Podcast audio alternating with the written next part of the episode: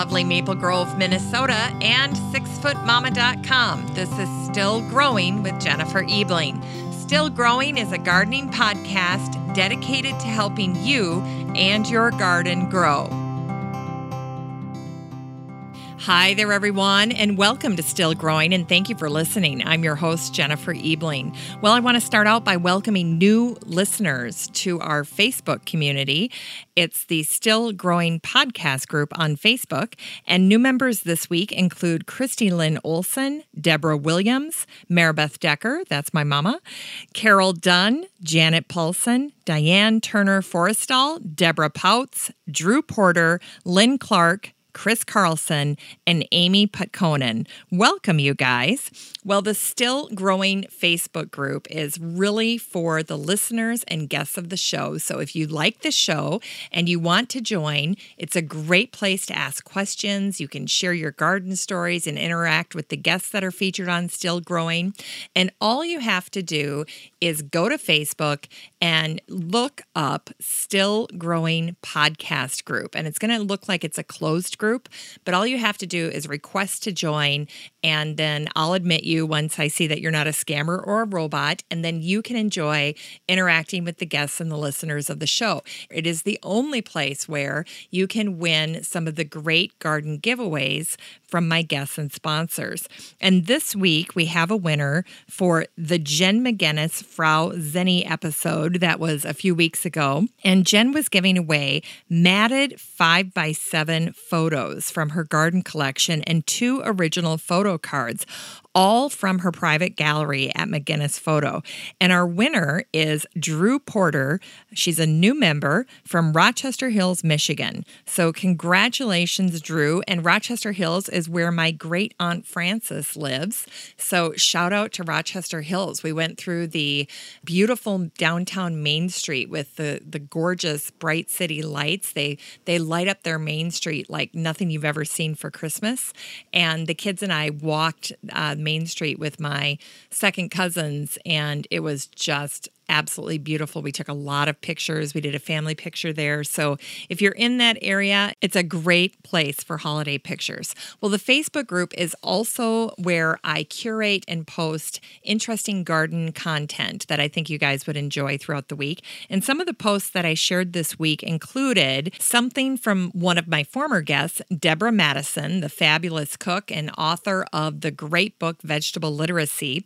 She had shared that her book, Vegetarian Suppers is now on sale for $1.99, the Kindle and the ebook version of this. So if you go to Amazon, make sure that you're looking for the Kindle version or the ebook version, and then you can download it for $1.99. I mean, my goodness, it's practically free. So it's definitely worth the download. It's fantastic. A lot of people really love this cookbook. Again, it's called Vegetarian Suppers. So just look it up on Amazon. It's $1.99 for the ebook version. It would certainly make a great great uh, Christmas present as well. It's really, really nice. So that's a great deal. The other uh, post that I shared that I just got such a kick out of this week was actually shared in another group, and it was from Becky Wyckoff Green.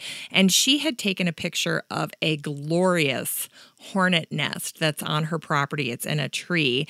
And of course, it's a bald faced hornet nest.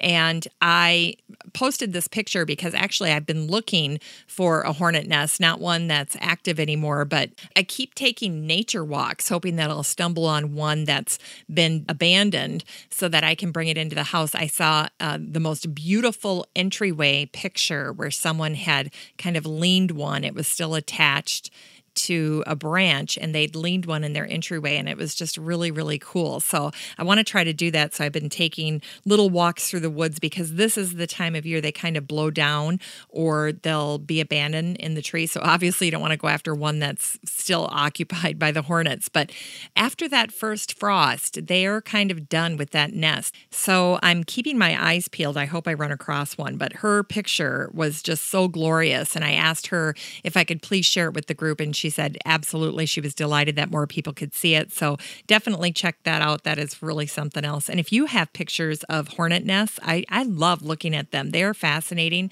You know, those hornets go out and collect wood matter and kind of pulp uh, like cardboard or different types of paper to make their nest. And all the color variation is reflecting all the different sourcing that they have done to find material to put their nest together. So it's pretty tremendous. Um, today I'm actually recording with the window open. So if you can hear some papers fluttering around, every now and then I get a great fall breeze that comes through my office here. And it's just, it's so nice to have my windows open finally. Our air conditioner has been broken over the past month. And so as we wait to get a new one, it's been wonderful that we can finally open windows again and, and get things cooler here. You know, one of the things that I figured out just recently is that one of the biggest chrysanthemum operations in the United States is right here in Minnesota. So I'm going to be reaching out to these guys. But I had a friend who had posted about decorative or fancy, kind of high end show mums, chrysanthemums. So if you're out at the grocery store and you're buying chrysanthemums and you're a chrysanthemum lover, apparently there is a whole nother level of chrysanthemums that are available that are also cold hardy. And one of them was developed by the University of Minnesota and it's called Centerpiece. So I'm going to be tracking these guys down over the next couple of weeks and see if I can't get them on the show and talk to us a little bit more about mums and all the variations. Now, apparently, the premium place to buy a lot of the fancy show mums is a online source called King Mums. So I'm going to be tracking them down as well. One of the plants in my garden right now that is just starting to pop is my monkshood. And generally, I get a little frustrated with my monkshood because it usually doesn't start to bloom until Halloween. Well, by then, my entire garden is really cleared off, and there's nothing there except for this tall, scraggly looking monkshood that's blooming. And it always annoys me because it's so late. But this year, it's spot on. I still have beautiful color in my garden. My shrub roses are on a second bloom. I've got glorious black eyed Susans and all kinds of coneflower, yellow coneflower and pink coneflower that are still blooming. So it's right there beside its brothers and sisters in the garden, and it's doing fantastic. So I just shared a post about my monkshood as well. You know, monkshood is extremely poisonous. In fact, it's one of the most poisonous plants in the garden, so you have to be really careful when you're around it and you're handling it. Even the roots are poisonous.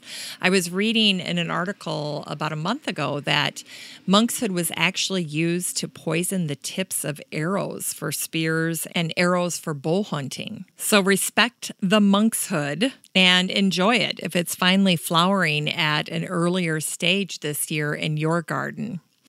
Well, this week marks week five, chapter five of the Still Growing Book Club, and we're focusing on all the President's Gardens by Marta McDowell. And we'll be capping off the book with the actual election. And then that week, I'll be releasing my interview with Marta.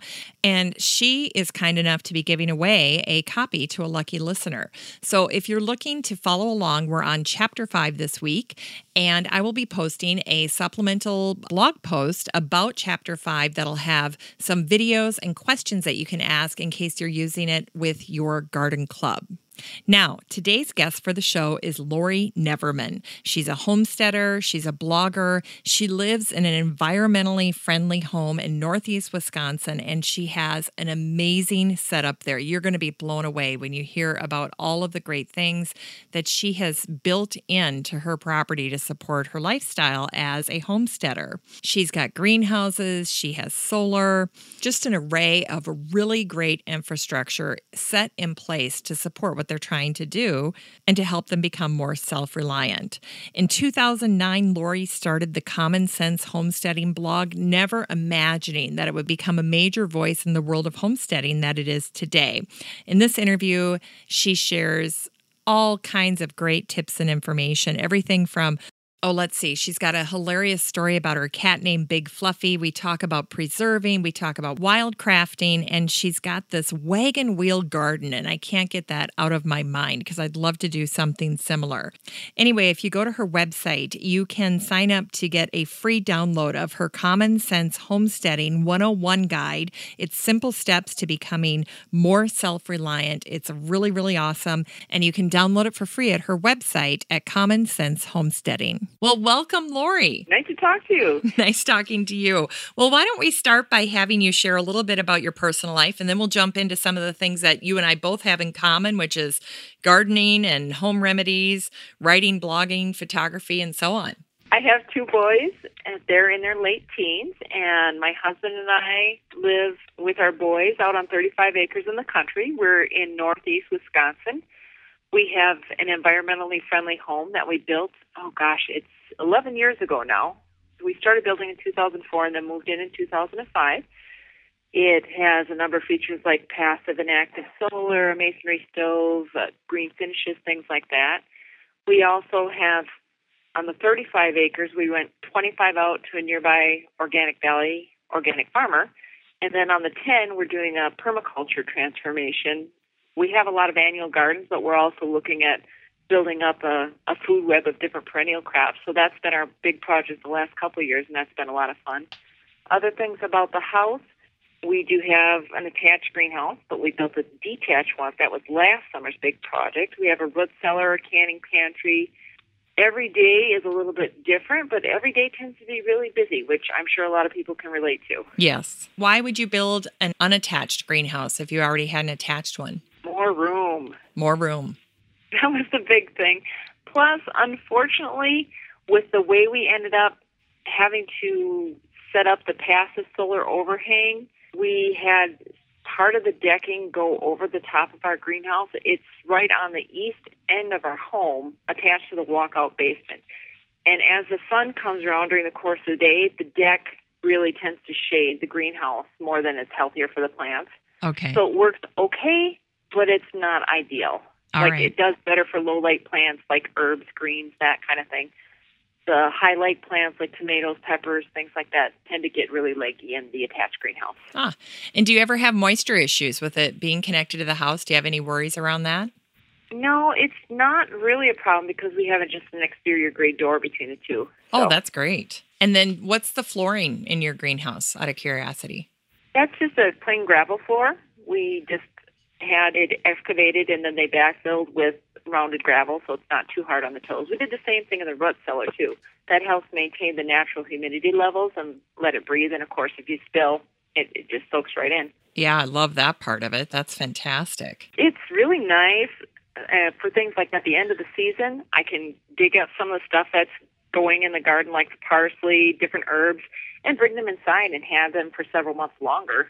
So, and you know, just step right outside and boom, you're there. So, Yeah. And do you use it to overwinter things? Like, are you zone four as well? Because we're zone four here in the Twin Cities. Yeah, we're borderline zone five, but we do get some wicked winds. So we can almost overwinter things, but when we get those deep cold stretches, like some of these last winters where you get those 50 below temps and things, it's been nothing wants to live in that, even in an attached greenhouse. So, Really? Huh. Yeah, it, it's just a little too harsh. It is. And last winter was kind of mild, and in the detached greenhouse, I did have things planted directly in the ground because that one has a dirt floor. Mm. And some things survived the winter; they just froze back, but then they came back from the roots. So I'm looking forward to experimenting with that some more this winter. So I think I have a better idea of how far along things need to be to basically hold them in stasis once we hit the deep winter Yes. versus keeping them actively growing because our light levels up here in the north just get too low to even keep the things that are tolerant of the cold thriving. You know, basically things just they'll stay, they'll stay alive, but they're not going to grow anymore because the days are too short. Okay. But you can still keep your fresh produce available. It just needs to just be at the point where it can hang out. Yes. And then do you grow a lot in containers just for that very reason that you can then, you know, pull them into the greenhouse or no? Not too much. Unfortunately, we're in one of the windiest areas in Wisconsin. Oh. And when I've tried container culture, it just really is hard keeping it upright. I have to secure the containers because I want to try blowing over and keeping it from drying out. Okay. The wind just sucks the moisture out of everything. I know I was explaining that to my kids the other day. I said, everybody thinks it's the sun, you know, why their plants dry out. They always forget about the wind factor. And and I'm sure over in Minnesota you get plenty of that too. You guys have a great wind resource with being Oh. on the edge of Great Plains. Yes, tremendous resource. I have a friend that has a really beautiful backyard and she wants to do hanging plants all around her patio area on the perimeter. And she gets dangerously. Oh, she gets so frustrated every year. And she's like, I don't get it. We're watering them. And I'm like, you've got to remember they're hanging in the air. They're suspended in the air. They're drying out like from the bottom, from the sides, all over the place. And then she's basically in a wind tunnel where their home, where their home is situated. I'm like, oh my gosh, you're going to have to do drip irrigation and, and do it multiple times a day just to keep these things going. So Yeah, that would be a rough, rough setup. yeah, it is. Now, your online home, which is Common Sense Homesteading, is a wealth of information. And I know you and I were talking before the interview. You've had a lot of time to get this baby up and running since 2009. I think most people, uh, like myself, like the idea of becoming more self reliant and are taking steps to become more self reliant. But you and your family actually live that life. And I love the tagline for your blog. It says, using sound judgment to be more self reliant. Is it really as simple as making choices that lead a person to be more self sufficient? I think everything in life is that simple and that complicated all at the same time. Because no matter where you are, I mean, we have, uh, some would say ideal setup because we've got the acreage out in the country. But even somebody who's in town can make an effort to cook a meal at home versus eating a meal out. You know, to develop those basic skills or change your own oil and your vehicle as opposed to hiring somebody else to do it. All those little baby steps add up to saving you money and making you more independent and just self-reliant. I guess that that's it. Yeah, and a great sense of accomplishment when you've done something like that as well. Well, yeah, it's great to look out at the garden when it's all weeded and the trellis is up and and and then the harvest starts coming in and you think I did that. Or Yes. with the kids, we did that. Yes. And isn't it great? Have your kids done something um, on their own or, or demonstrated that skill of self sufficiency that's kind of surprised you? Well, I know. I hope you're you don't have too many notes and vegans on your your list or your listeners list, but um, we do have rodent issues. We have squirrels and fat little rabbits who have been continually raiding the garden. So Ugh. my youngest took it into his own hands, and he did thin out the squirrel and rabbit population a little bit this year. The boys just matter of fact, he got you know it was clean, quick, and they they cleaned up the animals together. They skinned them and and cooked them, and and yeah, we had supper and a little less of the garden raiders. So yeah, I was really somewhat surprised that they were on YouTube. and like, we can do this, we can do this. I love YouTube. Of course, you can find instructions for just about anything. Oh, honestly, yes. So Yes. so yeah, that that was one of their most uh, large projects that they did recently because it, it did take them some effort. Other YouTube video that we tried recently, shaving the cat, but that was a family affair. Two two hours, four people, cat hair everywhere. Oh my gosh. Now, why'd you shave the cat, Laurie? Well, we have this cat that we refer to as Big Fluffy, and Oh, he, big. he's so hairy. He's a Maine Coon. Oh, and he's he's been inside outside with all of our kitties because they keep patrol the yards and garden. And as summer came on, he was getting out into the burrs. He's coming home every night just covered in burrs. and so a friend of mine who lives in Michigan and has a Maine Coon, she's like, I shave him for the summer. I get him shaved for the summer because it's oh, nicer for the kitty. And then they don't pick up so many burrs, and it's just easier for them to keep their coat clear. And yeah. and he had some matting in his fur. You know, it's long hair. It, it does that thing. And so we were able to get all the mats out. And he's so funny because he looks like a little lion now. He's got his big mane and he's got a slender back. Oh, I love it. But it, it was a very interesting experience for everybody involved. And there was, it, like, it looked like it snowed over the. There's cat hair Oh. everywhere, and but everybody survived, and Kitty is happy. And, and Big more Fluffy made it. Big Fluffy. I love it. Well, my piano teacher growing up had a Maine Coon cat. That was my first uh, exposure to one. I thought they were so beautiful. And it's on my yeah, to do. Yeah, I'll have a Maine Coon cat at some point in my life yet. That's fantastic. Oh my gosh. I do wish, though, that you would have videotaped that because I would watch that video. Four of oh, you. no, no. It was we were too busy. Like we were handing the cat from one person to the next because he's he's panicking and he likes to lick when he gets stressed out. So everybody's arms are getting licked and Oh. there's cat hair everywhere. And one of us was working with the scissors, snipping the hair a little bit shorter, and Yeah. the other one was going by back and cleaning up afterwards with the shaver because we got a pet razor. But his hair was so thick that you couldn't just use the razor because you'd make one swipe and the razors will immediately clog up. And it was more like a comedy of errors. Oh my gosh. I think next year will be easier because now we've developed the system, and and Yeah. now he knows that we're not going to do anything horrible to him, and it's all going That's to be okay. Well, I was just going to say you're trained and certified now. So next year you can have the camera set up on a tripod and Maybe it'll be safer. come here, big the- fluffy. We do have a video on YouTube about cleaning cat ears with coconut oil, and surprisingly, it's one of the most popular ones I put up. But Oh, not That I really? have a ton of them out there. But our kitties are generally very good about having their ears cleaned, but shaving and pills, no, no. But Huh. uh, people were impressed by that the cat just sits there and let us do its ears, but. And a little coconut oil inside the ear keeps them clean, huh? Well, you end up you make sure you use the liquid coconut oil or melt some solid coconut oil, and so it's naturally antibacterial and anti-inflammatory. So it will coat and smother the ear mites, and we just squirt it in with a small syringe. Syringe. I can't say that. But You know what I Syringe. mean? Yep. Yeah. and and then you rub it around in there and wipe it clean, but don't go too deep in. You know, with a Q-tip, like you're cleaning your own ear Sure. and that will soften and loosen the mite debris and any crustiness, and then it will also act as a mild antibiotic for any inflammation or infection in the ear. And we did get that cleared with our vet, and we took Kitty in after the first time we had done it because Kitty was due for checkup, and she's like, "Yeah, yeah, you did a good job, and yes, that's just fine." So Wow, that's awesome. You know, you and I were talking too. You just had another post that went viral, and I was going to ask you about it, but it was basically how to get the little green worms out of broccoli.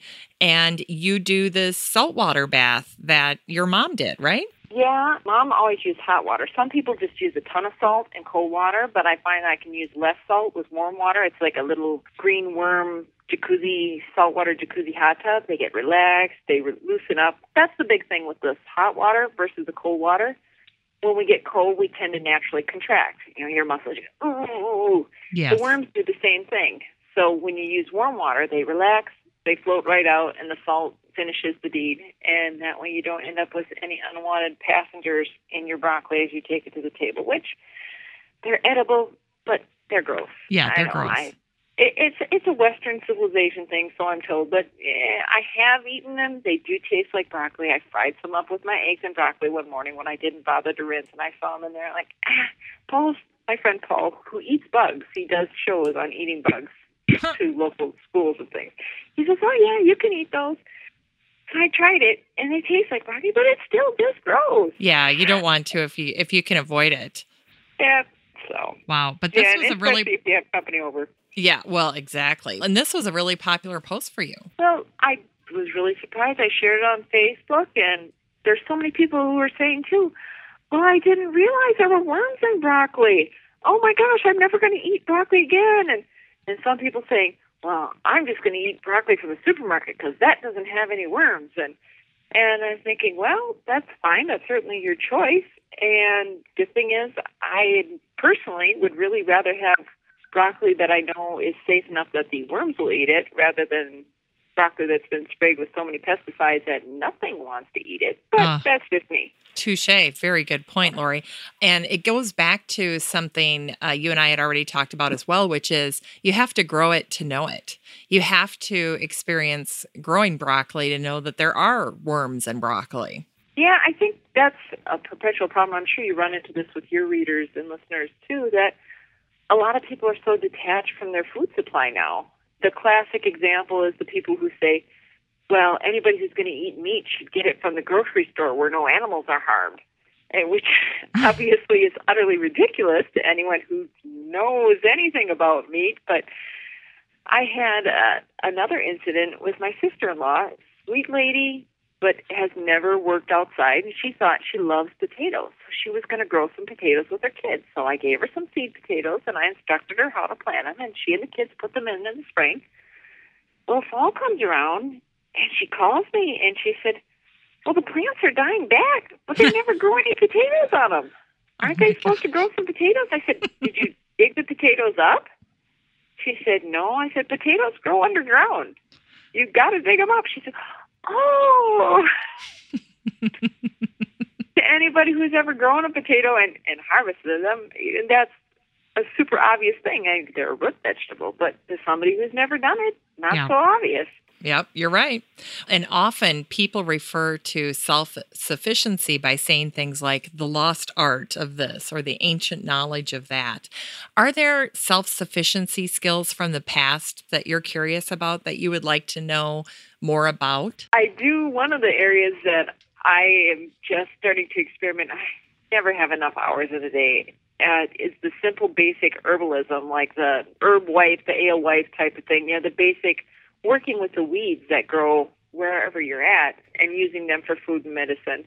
I think that's a skill that everybody should have, and I have a whole series on the website, the Wildcrafting Weekly Leader Series, that I want to go through this year and update because it's just there's food underfoot, and we don't even recognize it or know anything about it. It's not just keeping some wildflowers for the bees. It's like, well, no, that they're, they're good for us too for food and medicine, like one of the stories that one of my early mentors for using the weeds shared with me, it kind of evolved together.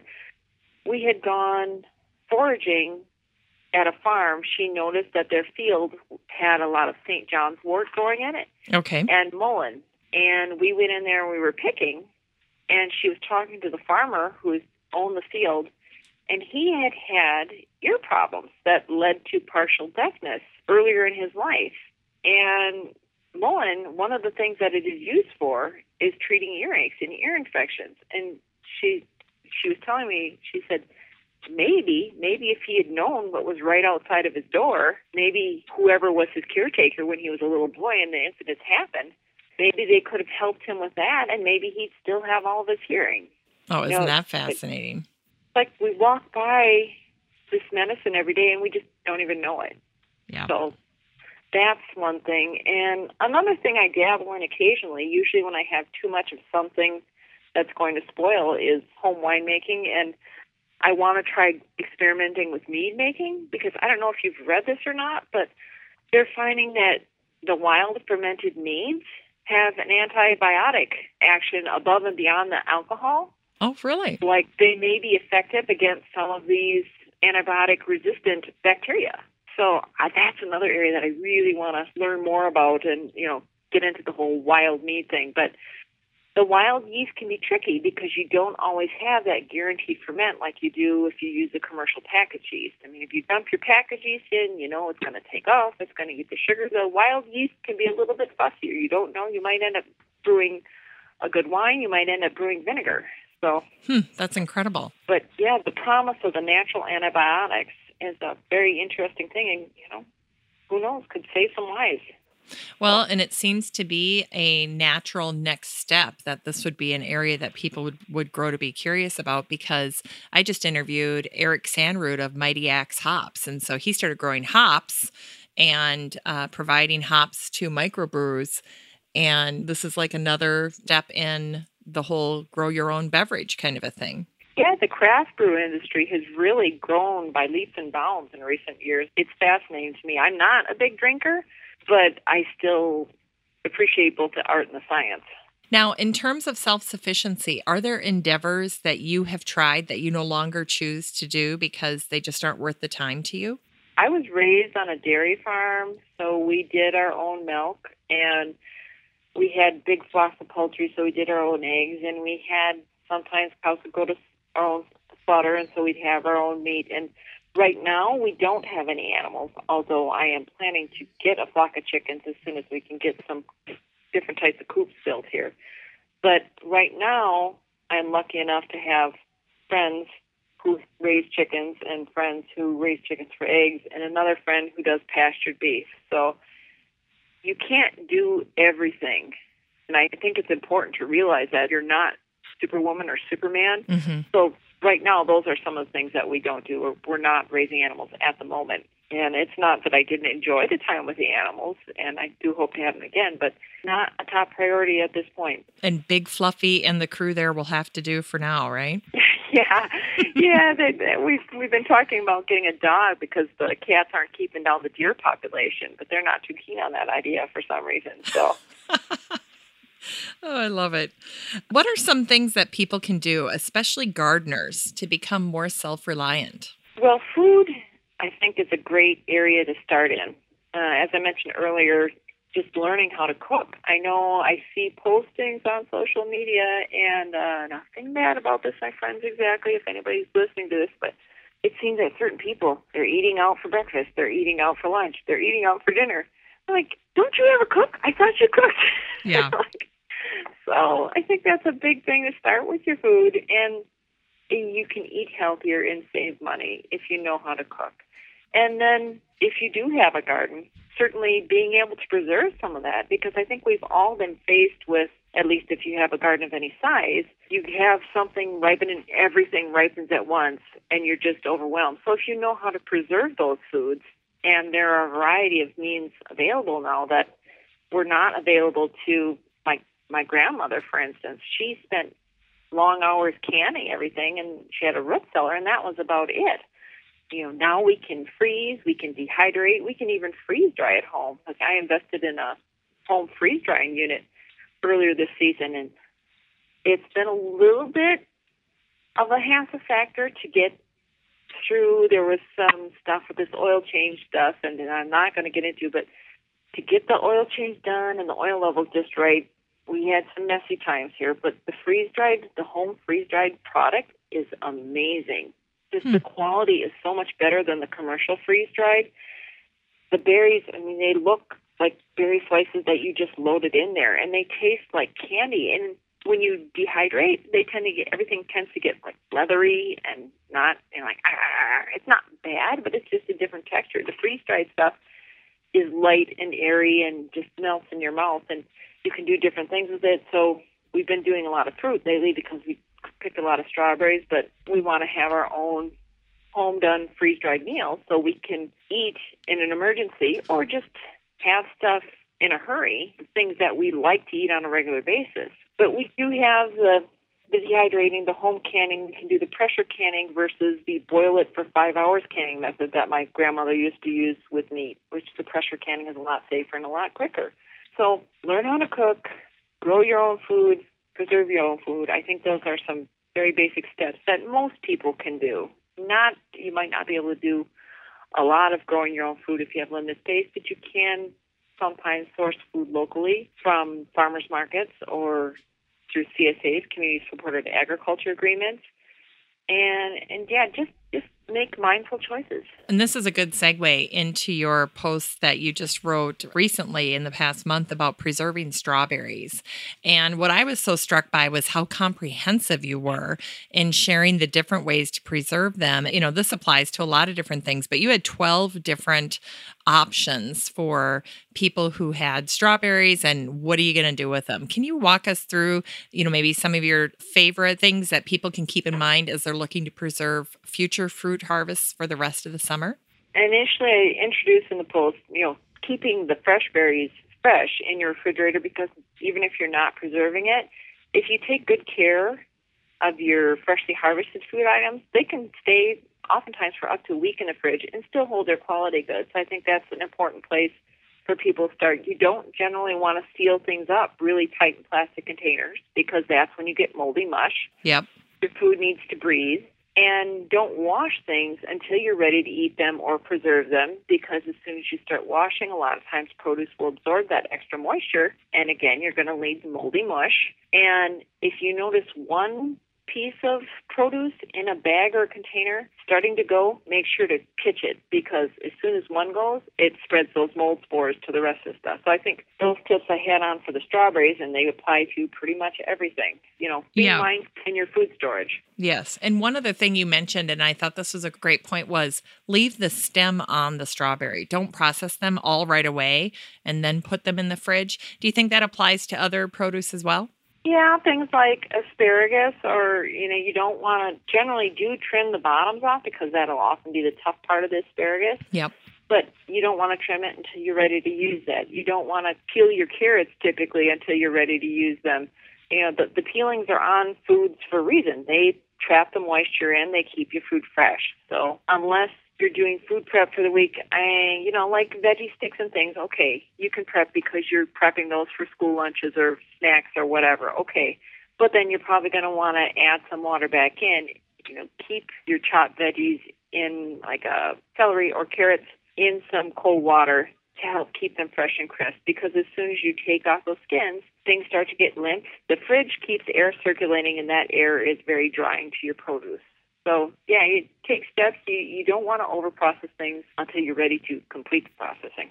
I listened to your interview on the Vegetable Gardener podcast, which I thought was fantastic. So, if folks are interested in hearing more of you, I'd encourage them to go over there. But you have a setup that made me so envious because you have the greenhouse, but you also have the root cellar, and then you have this area for all of your canned goods. And it's like a trifecta of awesome homesteading resources. Your family was so purposeful about incorporating these things when you were building your house. It wasn't an afterthought for you you guys. Do people ever ask you about how to incorporate things like a root cellar into a modern home, something that maybe they retrofit or figure out a way to, you know, add on to their property?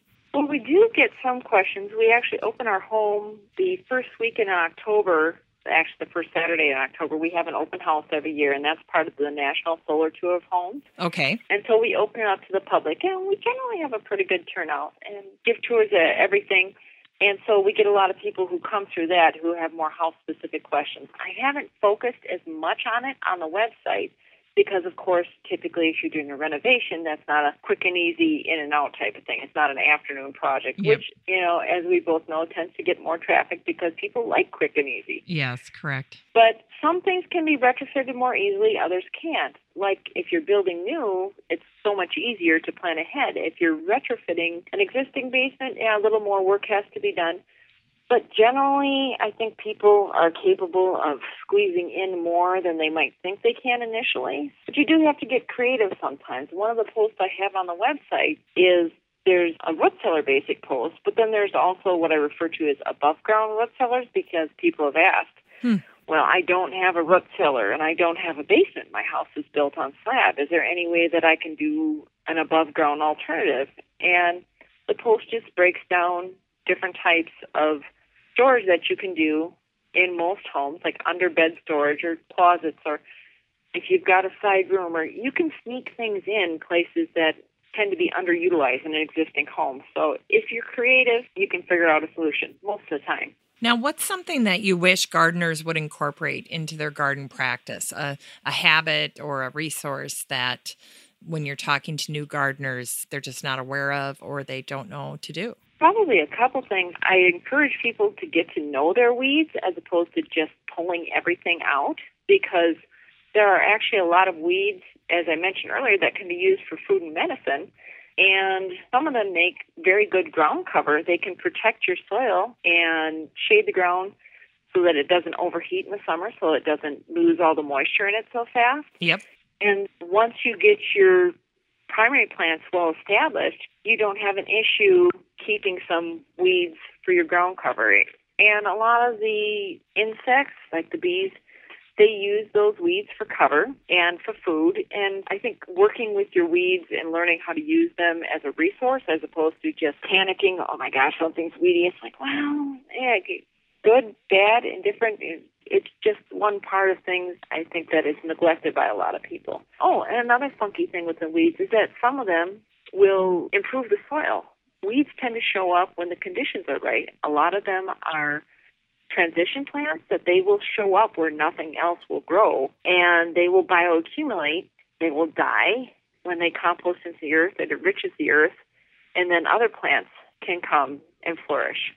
Now, not that they won't grow in your thick, nice garden soil, but some of them will grow in really crappy places and make them better. And the other thing is having people focus on enriching their soil versus just fertilizing the plant. Because if you have good, healthy, thriving soil, you can grow just about anything in it and you'll have a minimum of bug problems and your plants will just be more resilient to whatever the season throws at them. If you don't have healthy soil, your plants are more likely to have bugs. Your plants are more likely to topple over in bad weather. You're just going to have more problems straight across. They're going to be less resistant to drought or to heavy rains. Take care of the soil, and then the plants health will follow naturally. I think those are two big things that are underappreciated and, and not very emphasized in a lot of the modern gardening literature. I agree. And I really appreciate your comments about weeds because there's so much black and white thinking when it comes to weeds.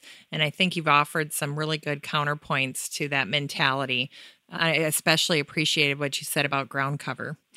Are you an easily enchanted gardener, or do you resist allowing your emotions to guide you in the garden? Well, that's one of the best parts of gardening, isn't it? I think, and and it's it's healing for me to be out in the garden. Well, most of the time. Sometimes, you know, when I'm getting frustrated because the deer have lopped off the top of the beans again, that that's not so relaxing. But overall, I garden not just to put food on our table. My garden is like painting with a living palette for me. Okay. Like adding in these flowers here, this color vegetable, and mixing and matching the colors, the garden, the herbs, the vegetables, the fruits, the flowers, and everything. It's my way of expressing myself. It's not just the food garden. I, I know I had a little bit of a discussion with my brother because the boys and I were working in the garden and some particular task was taking longer. We we weeded a bed of root vegetables. We put up trellises on different sets of peas, and he's like, "Well, the time it took you to do that." you could have had a real job and you could have made enough money to buy a whole truckload of peas. like, you're missing the point. You know, it's not just the end result, it's the experience. So. Yeah. I like hearing you say that too, because when I hear about homesteading and self sufficiency, my brain can start to immediately think of utilitarian and, you know, very purposeful and very deliberate, planful uh, types of activities. But there's joy and pleasure in this as well for you. There should be. I hope because if it's all just work all the time, then yeah, that that's it's draining. It's exhausting. So good to at least appreciate what you do and get some enjoyment from it. Yeah, that's right. You know, here's something that you touched on briefly, but it's this term wildcrafting. And it's a term I hadn't heard before. I've heard of, you know, foraging, and, and that to me, um, you know, implies that you're incorporating things like weeds or, or things that people think of traditionally as weeds into, you know, the table or cooking.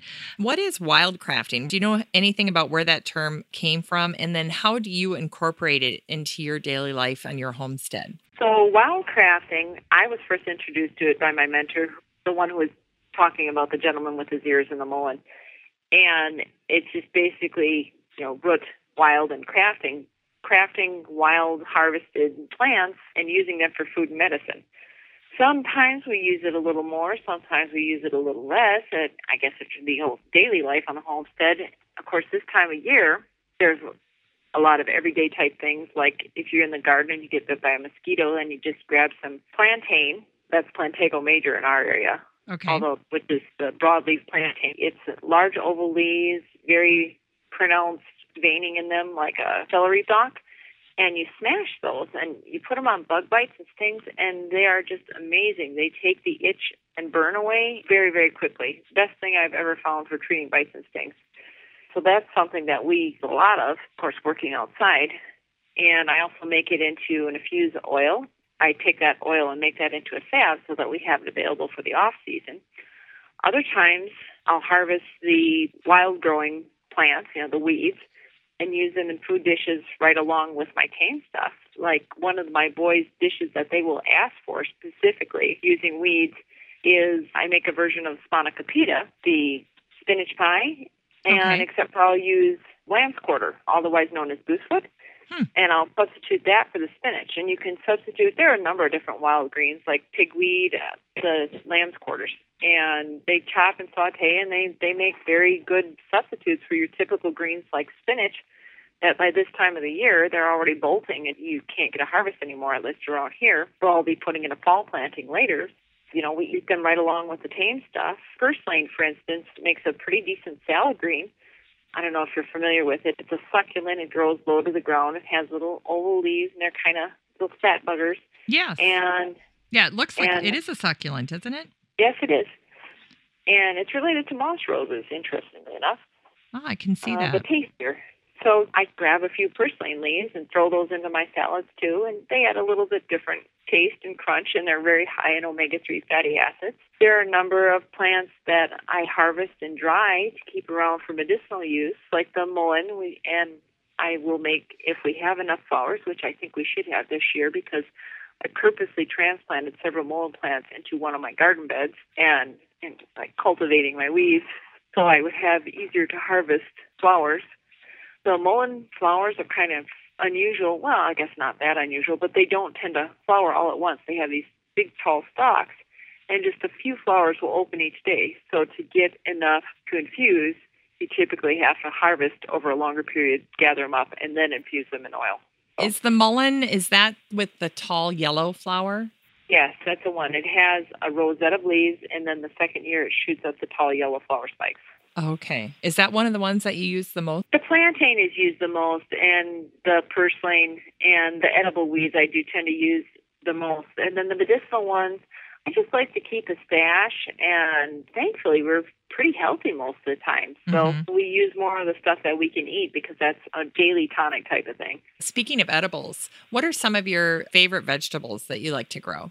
Tomatoes, the ubiquitous tomatoes. Everybody loves tomatoes, although it's a whole fruit vegetable thing. But Yes. I have probably, I think we have over 50 tomato plants in the garden this year. Oh my Not gosh. because I would normally plant this many, but because I started tomato seeds and then they all grew and uh, I wasn't able to find homes for all of them. So You were we ended up- trapped. yeah, well, I didn't want to throw them out. You No. know, they're, they're, they're my babies. Yes. So we ended up tilling up some extra land and and just throwing them into the rough sod, and everything's growing. There's tomatoes from one end of the place to the other. But my youngest can sit down and eat an entire pint of salsa on his own. So Oh my if gosh. if they grow, we will we will definitely use them.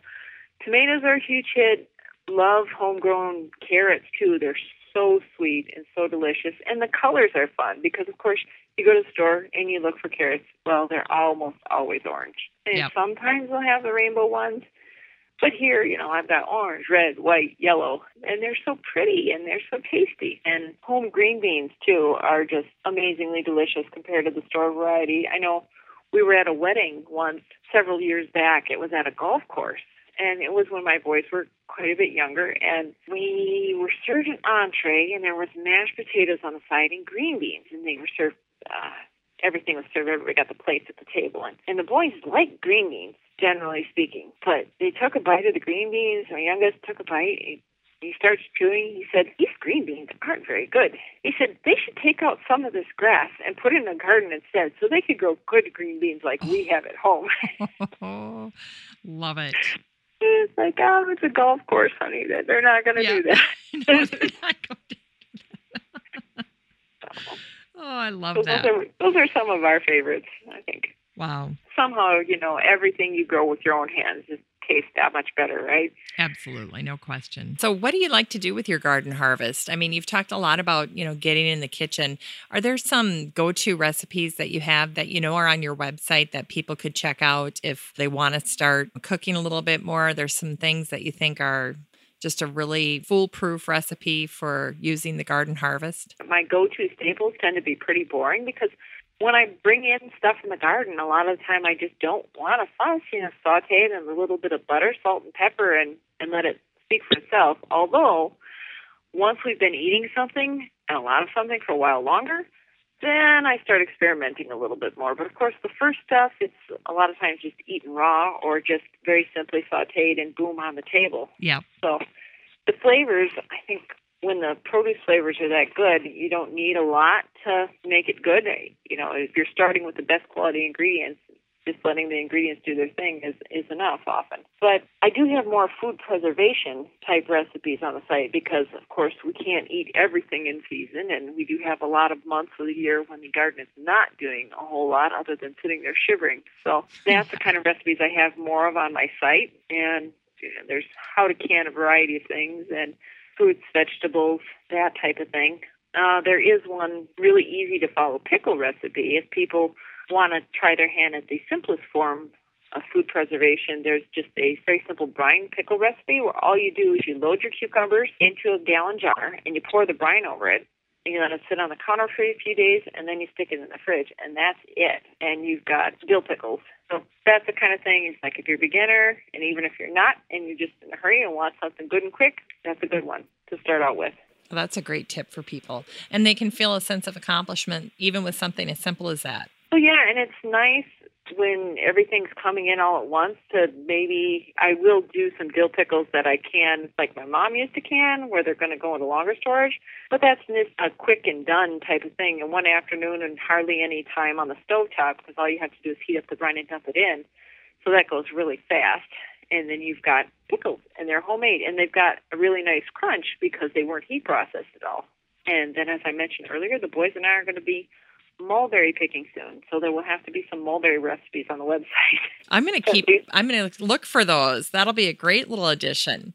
I've tasted mulberries before, but I've never had enough really to cook with, so I'm looking forward to that. Well, you're ahead of me. I have never tasted them. Are they like a blueberry? They're more like a blackberry, but a little less seedy. Okay. So, so if people don't like those crunchy blackberry seeds, the mulberries might be a better option. Are they very big? I'm not sure the ones that we're picking because I've never met this person before in my life. This is what happens when you talk to a friend of a friend. Is come on over. So my neighbors are about the size of the pinky to the first joint. Okay. So they're a pretty good size berry, but I'm not sure. They do have a range of sizes. Some of them I've seen at the strawberry patch that we go to. They have a nature walk, and they have more wildlife mulberries, and those are more like pea size similar to that size. And I do know that some of the modern types, there's like an Illinois mulberry, those will get more the size down to the second joint of your little finger. So those are a big berry. I'm not quite sure what I'm going to walk into, but it should be interesting. I don't think I've seen any mulberry for sale in any of the nurseries up here. They're not real popular. A lot of people don't care for them necessarily because, of course, it's a small berry on a big tree. So if you're going to grow a fruit tree, I think a lot of people tend to gravitate towards apples, pears, cherries, something that they're more familiar with. And mulberries, a lot of times, will ripen over a longer time period, like our neighbors. It has berries ripening all summer long. So they don't necessarily get enough for a big harvest at once, but they just enjoy fresh eating which is why I haven't gotten a ton of mulberries from their tree because they tend to trickle in. So, but I know some of the new cultivars that they're working with do tend to have a narrower harvest window, so that if you're interested in preserving things like that, you can get that bigger harvest. Maybe over time the new cultivars will be more available, but they're still kind of a novelty item right now. As you're picking, you can be singing "Here We Go Around the Mulberry Bush," right? yeah, I'll have to teach that one to my boys. I doubt, doubt that they've ever heard it. You know, it's showing my age and my age too, obviously. yeah. So, what do you regard as your central strength as a gardener, Laurie? Perseverance, probably, because mm. I have probably made every mistake that there is to be made, and I, I fully admit to this, and I often share them on the website. Like, yeah, don't don't do this. This like I learned this the hard way and of course, optimism. I think that's one of the most important traits for any gardener to have. It's like, okay, I screwed this up, or okay, we got a bad storm and we got hail and it destroyed my garden. But there's always next year, and there's always trying new things, and creativity is another thing too. Well, just because my mom did it this way. My mom had the traditional garden. Everything was in rows, and okay. then the big space between them, and then you run the tiller up and down the rows. Well, I don't do that anymore. I have odd shaped beds, and almost everything gets mulched and the pathways are fairly narrow in a lot of cases and I tend to plant in banks of plants or like a super wide row or a bed versus just a row and you know once the tiller may come out in spring it might not and then it doesn't come out for the rest of the season. There's no need for it because everything is either mulched or covered in vegetation. So just yeah i guess keeping with it and don't give up i i enjoy it and i think that's an important thing for people to do too. The garden should be alive and you should be a part of it. It shouldn't just be one more thing on the chore list. Yeah.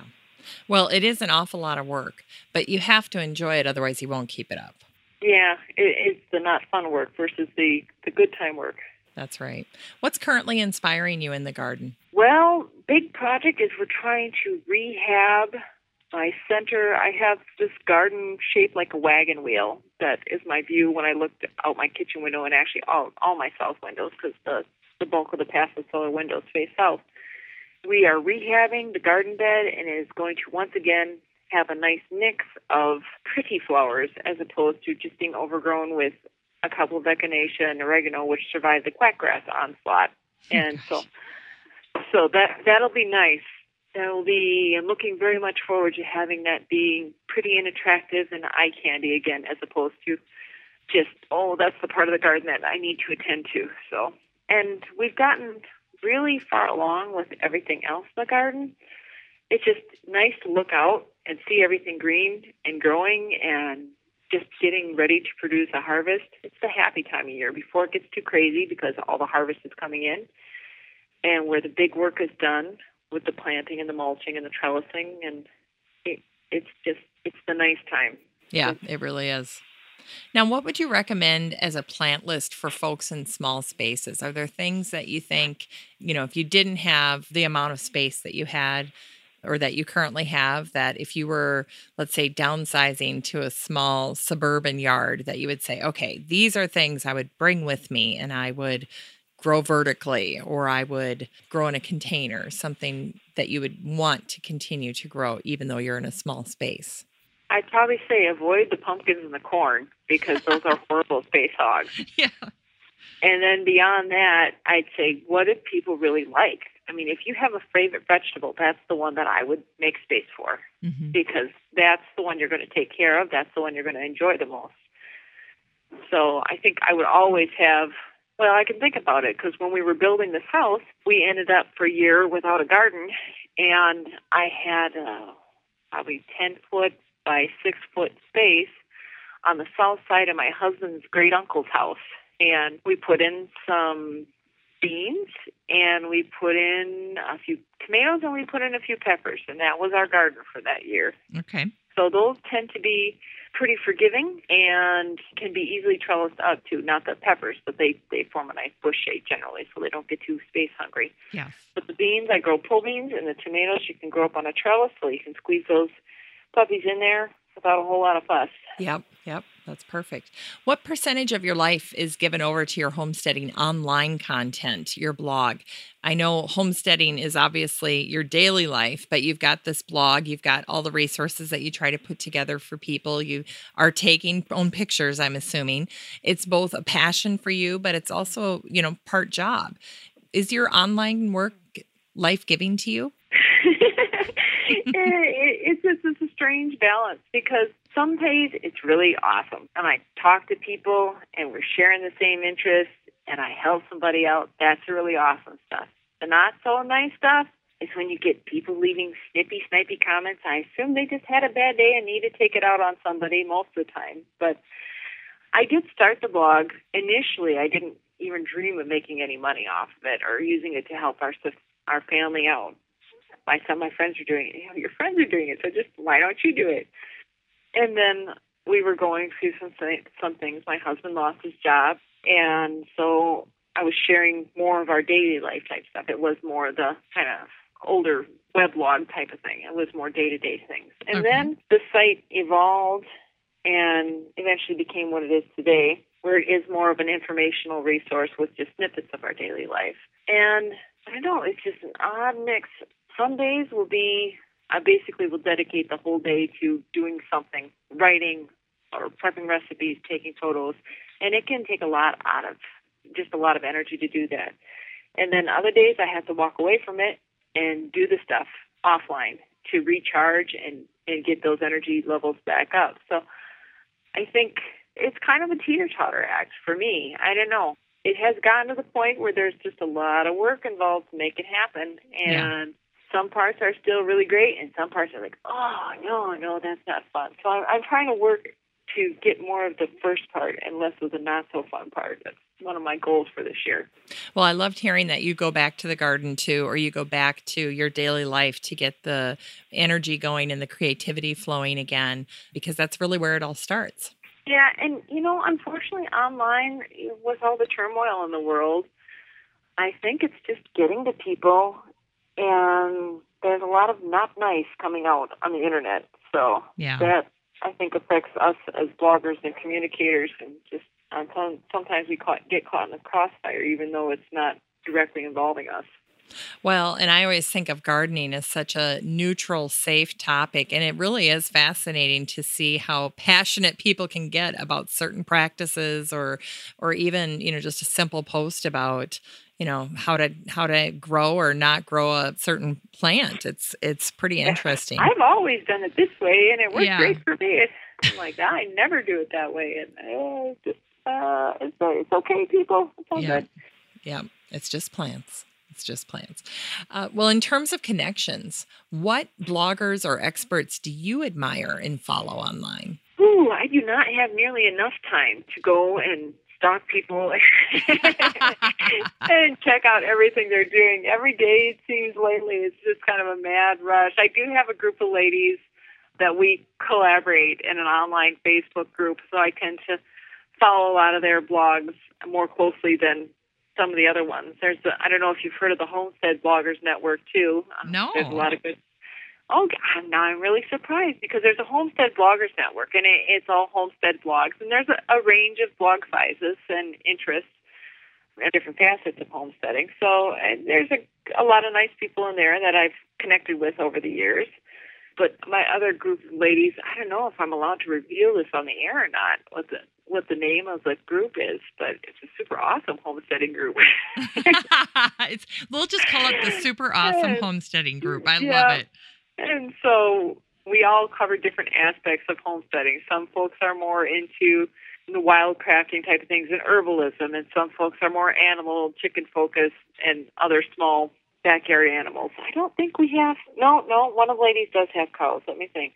At least one. I think a couple might and then there's one that's more focused on sustainable living and so yeah i i, I gotta say that i don't have any one because my interests tend to go all over the place it's like today it's i'm over here then tomorrow i'm over here so boom boom boom boom boom and my friend amber at the coastal homestead has been a big help to me these last couple of years she started doing some different guest posts for me help picking up the slack a little bit give me a little bit more outside time and her blog is a little bit newer. She's just getting started, but she lives in a completely different environment. She's in South Carolina. Oh my. So and she's got sandy soil and she's not too far from the ocean, so she deals with the heat and humidity the likes of which I have never seen and she's only got a quarter acre. It's a true backyard homestead. Wow. And what what she crams into that amount of space to me is just amazing because she's got bees, she's got goats, she's got chickens, all on a quarter acre and the garden. I'm like, where do you put wow. it all? That's awesome. I bet. So she... yeah, you know, there's there's always more. With the internet, you can always find something else to learn, something else to do, something else to try. It's, it's an amazing resource.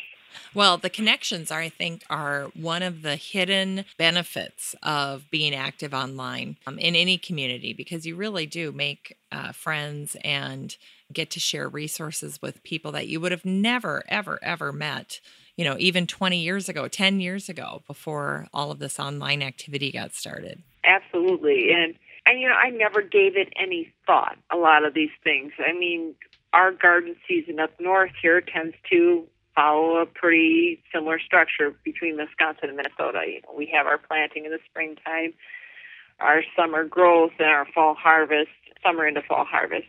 But down south, folks are heading into fall and winter, and they're just gearing up for their gardening season because there's a lot of stuff they can't grow in the middle of summer because it just gets too hot. Yes, everything burns out. So it's expanding my reality. I, I think it's a very good thing, and just I've learned so much, and I, I hope that I've been able to share and and help other people learn too. And it's just this community exists that you know my mom never had access to when she was my age, and it, it's just it's fascinating, sometimes a little scary, but overall a great resource. You are pretty active on social media. I've seen your Facebook page, I've seen some of your posts on Twitter, but is Facebook your most active social media site? Probably just because uh, you know they have such a massive user base. Although I have been posting a lot more things on Instagram because that can just be fun. You know, just post a pretty picture. Oh, this is what we're up to today. This is what's growing in the garden. No, here's the latest batch of wine. You know, here's the silly kitty. It just Instagram is just more fun, simple, feel good. At least for me. Although I know people are you know marketing the Instagram this that and there are apps for that, and it's like no, no, I'm not going there yet. But Facebook, of course, is Facebook, and sometimes it doesn't always play nice, but when it lets you reach people and something takes off, it is, I think, still one of the better ways to engage followers. Absolutely. And do you do a lot of sharing of other people's posts as well, or is it primarily your content? I do a lot of sharing other people's posts. No one person can know everything. And like the ladies that I tend to hang out with, the, the super awesome ladies, right? So super awesome they have a lot of super awesome content. So if folks or watch my feed on Facebook, they will likely be seeing a lot from these ladies because they are some of my regular go-to folks because I know I can always trust their content to be reliable and good quality. Yeah. So well, that's true. Well, and you just posted something I thought was really neat was on um, marshmallow, the herb. Yeah, that's from my friend Chris over at Joybilee Farm. She's up in Canada too, and she's been battling cold temps to the point of almost frosty, which you know in July here still. I'm thinking, oh that's terrible. Yeah. But yet still she manages to have a very abundant garden and she has animals and and she is definitely an herb maven and has so much good information on her site about different herb uses and you know, I think most people, probably more people than not, do not realize that marshmallow was is actually a flower. You know, there's a marshmallow as opposed to marshmallows. Yes. Well, and it's got a pretty flower too. Mm-hmm. You have many, many great skills. And one of them that has intimidated me forever is bread making. And I know you have a new book coming out later this year about bread making. Can you give me a preview of it? And can you talk a little bit about how do you get someone like me who's a little afraid of it to get started in it? Well, hopefully this book will help with that because I had my husband was one of my proofreaders and he said, Well, you should explain this. You should explain that. It starts out with a troubleshooting guide, and we try to go through and nail all the typical questions that new bakers have when they get in the kitchen about what type of flour you use, temperatures that things are at, all the different equipment, everything, and just basically put even how much, how many pans can I fit in the oven, where in the oven should it go, things like this. That once you've done it, it's second nature. But when you're new to baking, it can be a little bit intimidating. Because I grew up as my mama's shadow, and we baked, and we baked, and we baked some more. I'm the youngest out of six kids, so mm. there was always a lot of baking for just feeding the family. And then we had a catering business that we started when I was 15 and a half with my mom and my two sisters, and that was my summer job through most of high school and college. And we used to make all of our baked goods from scratch pies, cakes, buns, and breads. And I have rolled thousands upon thousands of little light dinner rolls over the years. Wow. so that's that's what people like. You know, it's like okay, you have your chicken dinner, you get your little dinner rolls with it. Well, most people just get those at the bakery. Oh no, we've made them all from scratch. So the bread baking book will feature some of the recipes I have on the site, plus some additional ones. There are over 25 different recipes some of them are more traditional standard breads, sourdough, things like that. There are some gluten-free ones. There are some different holiday breads. And as I mentioned, it starts with a troubleshooting guide and just basic Q&A to introduce new bakers. So, and the instructions are pretty detailed, so it should make pretty much everyone comfortable with attempting bread. And I know I've gotten some reviews on some of the different recipes that people say, okay, I tried somebody else's recipe and I screwed that up and I tried yours and it saved the day. And, oh, really? You know, and like that was on the cornbread recipe because they had tried something off of allrecipes.com or one of those other main recipe sites. And she's like, I baked a brick.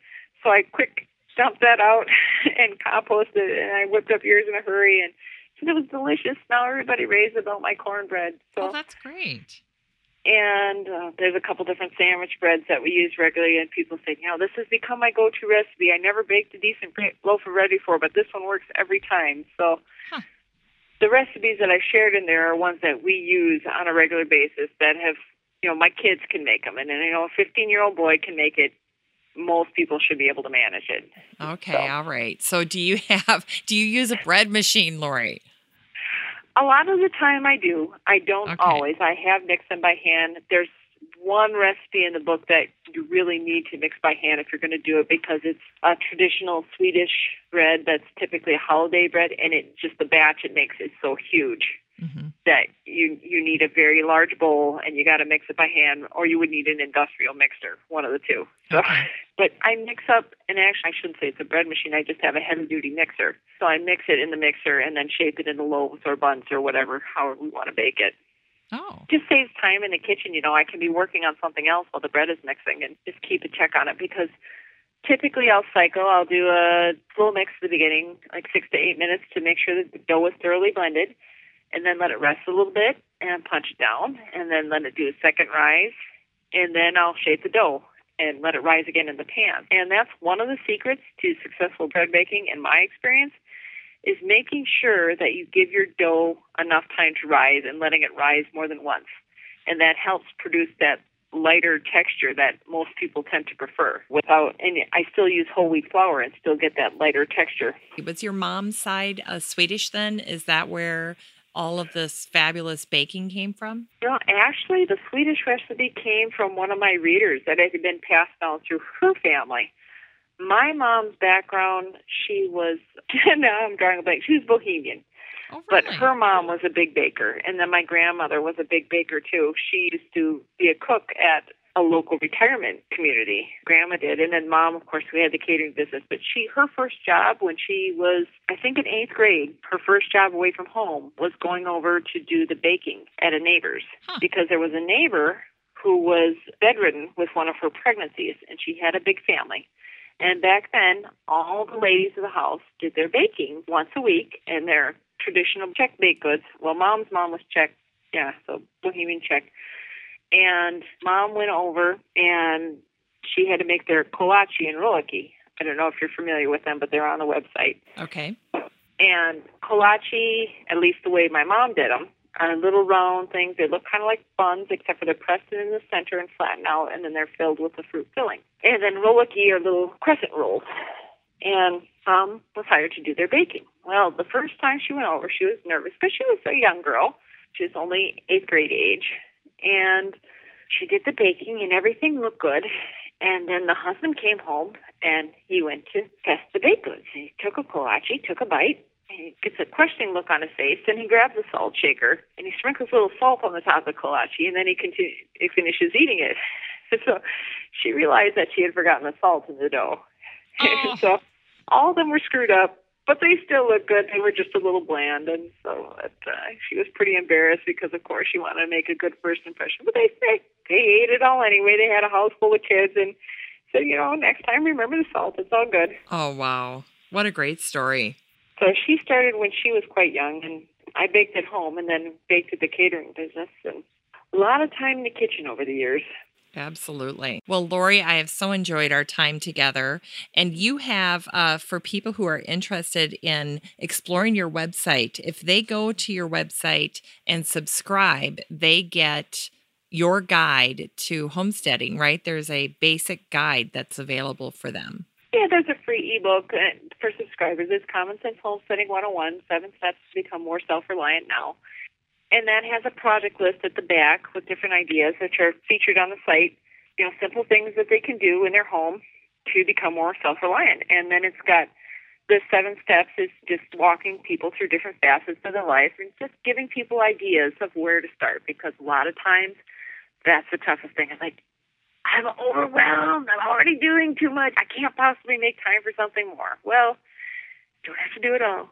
Pick something, and here's a good place to start. Yeah. Well, and your website is a tremendous resource. So I really encourage people to go that direction as well. Just explore all the great content that you have out there. So, Thank you. and thank you for being on the show, Laurie. I've really enjoyed our time together and I've learned quite a bit. I appreciate that. Yes. Well, have a great time mulberry picking, Laurie. Have a good rest of the afternoon, and right. thanks so much for having me. All right. Thanks for being on the show. Yep. Bye bye. All right. Bye bye. Well, that's it for the show today. I want to thank Laurie Neverman, my homesteading expert, for being my guest. And I also want to thank my team at Podfly Productions, David Myers, Ein Kadena, and David Gregerson. I could not get the show out without these guys. Literally, they just save my bacon every single week. And also my production assistant, Taylor Davey. Just a reminder that I'll have all of the information from today's show on my website at sixfootmama.com. That's the number six, F T M A M A.com. There are a lot of tabs there. You can look up the show. All the shows are posted there, all the show notes, all the resources and contact information. There's also a link to the Facebook group there now. So if you want to just go to the website, that's an easy, quick way to quickly get to the Facebook group. And again, once you get there, all you have to do is ask to join, and I'll admit you to the group. I really do hope that you join the Facebook group. It's a great place to ask questions, share your own garden stories, interact with the great guests that are featured on Still Growing, and also connect connect with other listeners of the show. And don't forget, it's also where I post all of the really awesome garden giveaways for my guests and sponsors for my lucky listeners. And this week, we're going to give away a cookbook. It's one of Deborah Madison's cookbooks. So make sure that you join that group this week so that you can be eligible to win. Go ahead, check it out. I'd love to meet you in the Still Growing podcast group on Facebook. Have a great week, everybody. Still Growing with Jennifer Ebling is a sixfootmama.com production made in lovely Maple Grove, Minnesota. Still Growing is a weekly gardening podcast dedicated to helping you and your garden grow.